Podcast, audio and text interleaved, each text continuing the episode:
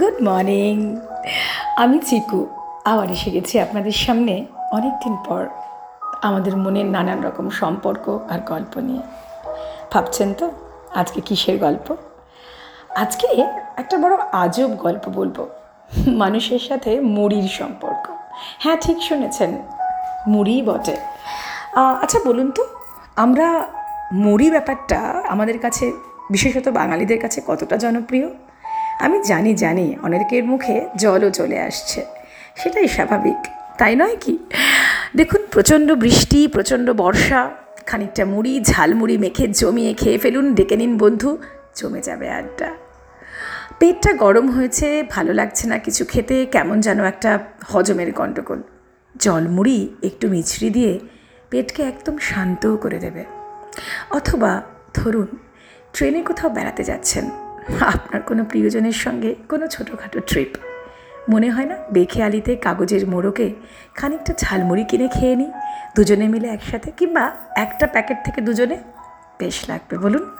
অথবা ধরুন, প্রচণ্ড প্রখর রোদ, ভীষণ গরম ব্রেকফাস্টে কি খাওয়া যায়?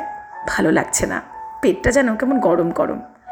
একটু দই আর মুড়ি সঙ্গে গুড় দিয়ে, আহ আর একটু যদি কলাও দেন জমে যাবে আপনার breakfast healthy tasty and yummy অথবা অনেক সময় মুড়ি এমনিতেও যদি ধরুন এই প্রচণ্ড আপনার পদ হজম হয়েছে, চুঁয়া ঢেকুর দিচ্ছে, কিছু খেতে ভালো লাগছে না, ডাক্তার কিন্তু আপনাকে বলবেন, খানিকটা শুকনো মুড়ি খেয়ে নিন। বা ধরুন ভাত খেতে বসে যদি গলায় অনেক সময় কাটা আটকে যায়, ভাত মাছের সাথে, তখন কিন্তু খানিকটা মুড়ি চিবিয়ে গিলে ফেললে সেই কাঁটাটা চলে যায় নিচে। ব্যাপারটা ভীষণ হালকা, কিন্তু আপনার জীবনের সঙ্গে জুড়ে আছে একান্তভাবে। মুড়ির একটা ক্যারেক্টারিস্টিক্স বলি, আমরা সকলেই মুড়িগুলোকে কোনো কৌটোয় বা কোনো পাত্রে রাখি সেটাকে সংরক্ষণ করার জন্য। দেখবেন মুড়ি কিন্তু ওর জায়গা কখনো ছাড়ে না। ওর জায়গা আপনি চেপে ছোট করতে পারবেন না। ধরুন যারা ট্রাভেল করেন এবং মুড়ি খেতে ভালোবাসেন বা একটা ইজি ফুড বলে মনে করেন, তারা যখন ওই মুড়িটাকে ক্যারি করেন, তারা আমার সঙ্গে নিশ্চয়ই একমত হবেন যে সেটা কিন্তু কোনো পোটলাতে রাখো, কোনো কৌটোয় রাখো, যেখানেই রাখো, সেটাকে স্কুইজ করে, ছোট করে জায়গা সৃষ্টি করতে পারবেন না। মানে ওকে এতটুকু কম ইম্পর্টেন্স দেওয়া চলবে না। ওর ইম্পর্টেন্স আপনার জীবনে অনেকটা।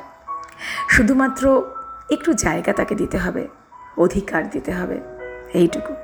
ভেবে দেখবেন, আমাদের জীবনে কিন্তু এমন অনেকেই আছেন যারা ঠিক এমনটাই যাদের থেকে আপনারা বা আমরা কেউ যদি দূরেও চলে যাই, তাও কাছে থেকে যাই তাই না? হয়তো জীবনের নানা ফেজে নানান রকম রং খেলা করে। কোনো রঙে কেউ বেশি গাঢ় দেখায়, কেউ একটু হালকা হয়ে যায়। কিন্তু তার গুরুত্ব ইম্পর্টেন্স ভ্যালিউ কমে যায় না। কারণ ভালোবাসাটা একই থাকে। কারণ সেই ব্যাপারটা আপনার জীবনকে অনেক সহজ করে। সেই মানুষটি, সেই বন্ধুটি, সেই আপনজনটি যে কিনা ঠিক মুড়ির মতো আপনার জীবনে জড়িয়ে থাকে। তাকে কখনো স্কুইজ করে ছোট করে দেবেন না। তার জায়গা যদি খুব বেশি ছোট করে দেন, তবে তাকে রেসপেক্ট করা হবে না। আর বন্ধুত্ব বা রিলেশনশিপের চেহারা বা ফেসটা বদলে গেলেও রেসপেক্ট আর ভালোবাসার জায়গাটা কিন্তু একই থাকা উচিত। সেটা বদলে গেলে মানুষ হিসেবে আমাদের দামটাই থাকবে না। নিজেদের কাছে নিজেরা অনেক ছোট হয়ে যাব। তাই বন্ধুরা আপনারা এই মুড়ি ব্যাপারটাকে একটু সিরিয়াসলি নিন। আর মুড়ির মতন জীবনে অনেক বন্ধু আর সম্পর্ক বানান, যাদের জায়গা কিন্তু একদম কমাবেন না নিজের সুন্দর মনটা থেকে। কিন্তু সেটাকে বিভিন্ন সময়ে যখন যেমন প্রয়োজন নিজের কাছে ভালোবেসে রেখে দেবেন। দেখবেন আপনার জীবন হয়ে গেছে, চিরদিনের মতন সুন্দর, মিষ্টি আর ঝালমুড়ির মতোই টেস্টিও। সঙ্গে থাকুন, ভালো থাকুন, আমি আবার ফিরবো আবারই জীবনের ছোটোখাটো কোনো গল্প আর সম্পর্কের ইতিহাস নিয়ে। টাটাস!